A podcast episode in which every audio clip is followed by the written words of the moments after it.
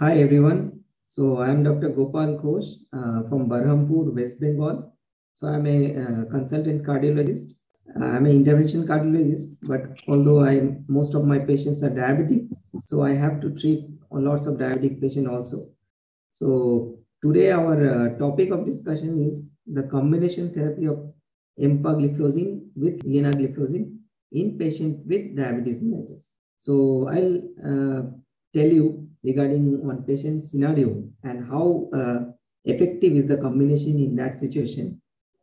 So a 58 year old gentleman with a history of type 2 diabetes for four years and he is also obese having hypertension, hyperlipidemia and obstructive sleep apnea.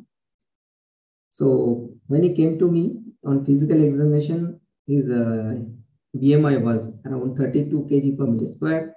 His blood pressure was controlled 130 by 82 millimeter mercury and heart rate was 60 beats per minute. So at uh, first visit, his laboratory measurements were like uh, HbA1c was 8.3%, EGFR was around 70, LDL cholesterol was 69, HDL was 35, little bit lower side. His triglyceride was little high, 250 milligram per DL, and AST-ALT level was 70 and 100 unit per liter respectively. So his current medications were metformin 1000 milligram twice a day, lisinopril 40 milligram once daily, metoprolol extended release 100 milligram once daily, atorvastatin 40 milligram once daily, and aspirin uh, 75 milligram once daily. If we consider his scenario, he has a short duration of diabetes for four years. He is very young, only 32. He has no major comorbidities with no major complications that would reduce his lifespan. He is at low risk of hypoglycemia because he is very young, 32 only. He would benefit from a more stringent goal. However, he is also obese, he is hypertensive, he is hyperlipidemic with obstructive sleep apnea. So whenever we are considering treatment, anti-diabetic treatment for any patient, we should consider the other comorbidities alongside. So if we see the current ADA, American Diabetes Association recommendation, less than 7% uh, of HbA1c is a, is a reasonable goal for this patient. But in addition to the efficacy of the drugs, we must consider the risk of hypoglycemia, the risk of weight gain, or uh, to minimize the weight gain, the risk of heart failure, having CKD or underlying CKD or not. So this, when this patient came to me, he was willing to start another medications because he was on uh, metformin 1000 milligram twice a day.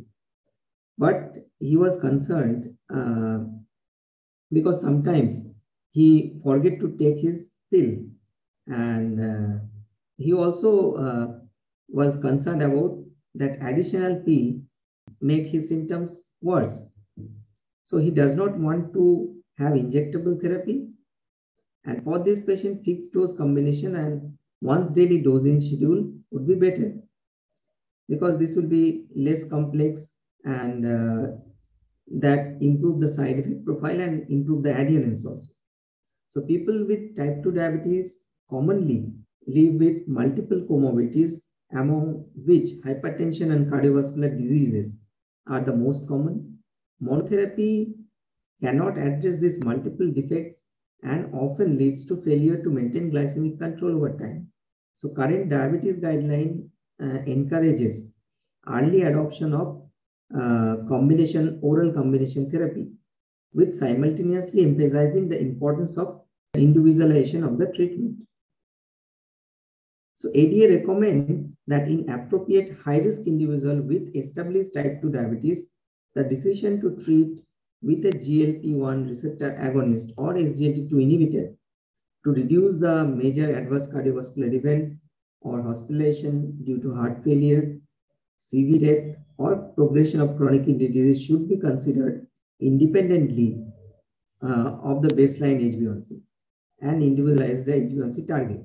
So we should not consider only HbA1c as the target of therapy.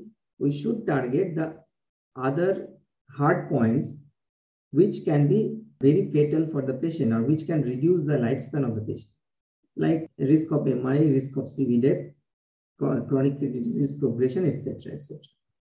So EMPA-LINA combination is available as a first-in-class treatment in uh, the combining the SGLT2 inhibitor and DPP4 inhibitor groups.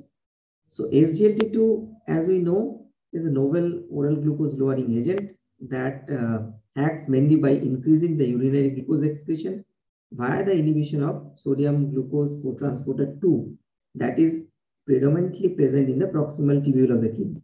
So this uh, salutary effect, uh, salt excretion effect, and its ability to act independent of the insulin secretion and action render it very suitable to administer at any stage of the disease course, whether newly diagnosed or at the later stage also.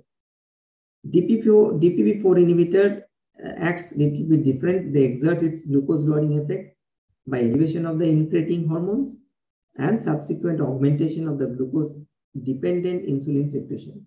And simultaneously, it inhibits the glucagon release.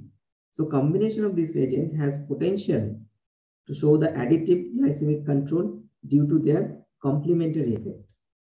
The landmark EMPA-REG outcome trial, the uh, trial for the empagliflozin reported a significant three-point major adverse cardiovascular event outcome to be occurred at a significant lower percentage in uh, empagliflozin group compared to the placebo. And most of these patients was on standard therapy.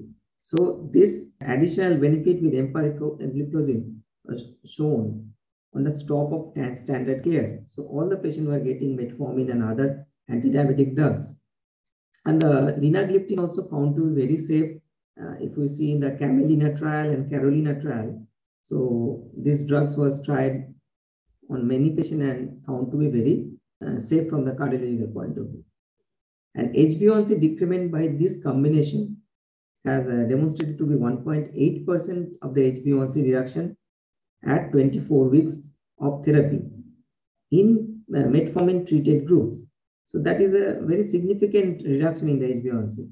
So the benefit on glycemic control were maintained at uh, 52 weeks and a higher percentage of the patient achieving the HbA1c uh, level of less than 7 were reported with this combination therapy.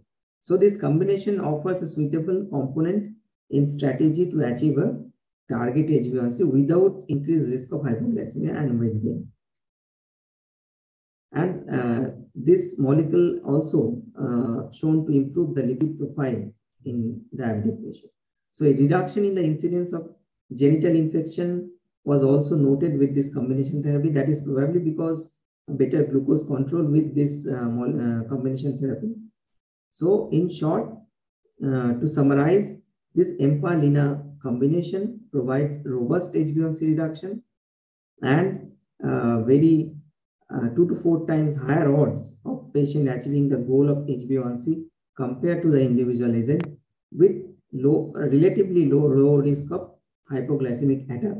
So whenever you are choosing a therapy, anti-diabetic therapy for a diabetic patient, you should or you must consider the uh, outcome points also in the form of cardiovascular outcome, uh, in, the, in the form of uh, outcome related to kidney. So you uh, must individualize the therapy and this EMPA-LINA was uh, found to be very good combination which can reduce the HbA1c level at a uh, very short time to a significant level.